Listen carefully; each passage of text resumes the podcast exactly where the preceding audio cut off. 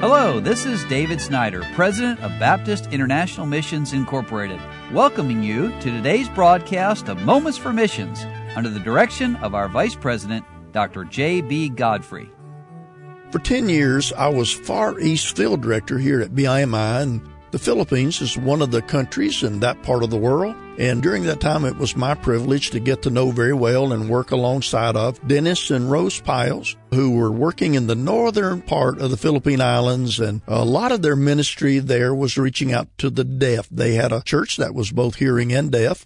But Dennis, several years ago, had gone into the ocean. Some people got caught up in the undertow. And Dennis Piles went in to rescue those people, which he did. But then he drowned himself, and after that, Missus Rose worked on for a good number of years there until recent times, and now she's living in West Virginia, but still connected with the churches and trying to encourage them there.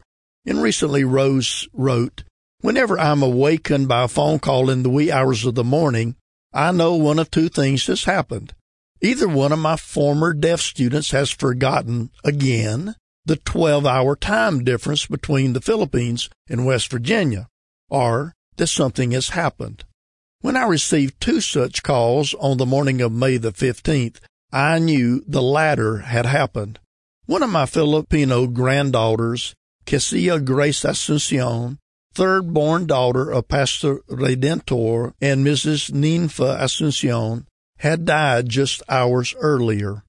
Redentor was Denny's assistant, who we voted in as pastor after Denny's death. Denny and I considered, and I still do, all ten of their children as our grandchildren, as we have been very close to them for these many years. Cassia was twenty-one years old and was home for the summer after completing her first year at Bob Jones Memorial College in Manila, where she majored in cello. Cassie's first instrument was the violin, and she was the one who taught me and also Amanda how to play. Cassia was struck by a truck in Laoag City during the lunch break of their music seminar at Bible-Believing Baptist Church. She died about an hour later. It was hard on everyone loving Cassia, but she was ready. She lived ready. She was a soul winner, the peacemaker among her siblings, had a close relationship with the Lord, and was loved by everyone. She is buried next to Denny there in Laoag. Death has a way of causing people to be more attentive and open to what the Lord may be trying to tell them. I saw and heard this happen as at the nightly services, God's word was preached and hearts were tender. There was a spirit of healing, repentance, and forgiveness mingled among the deep sorrow. God works in mysterious ways, his wonders to perform. Thank you so very much to those who gave generously and prayed fervently for our trip to the Philippines. My daughter Tiffany Piles Charlin and also my granddaughter Amanda Whitehead were able to make this trip with me. The flights were long, the time there was short, and our schedule was packed.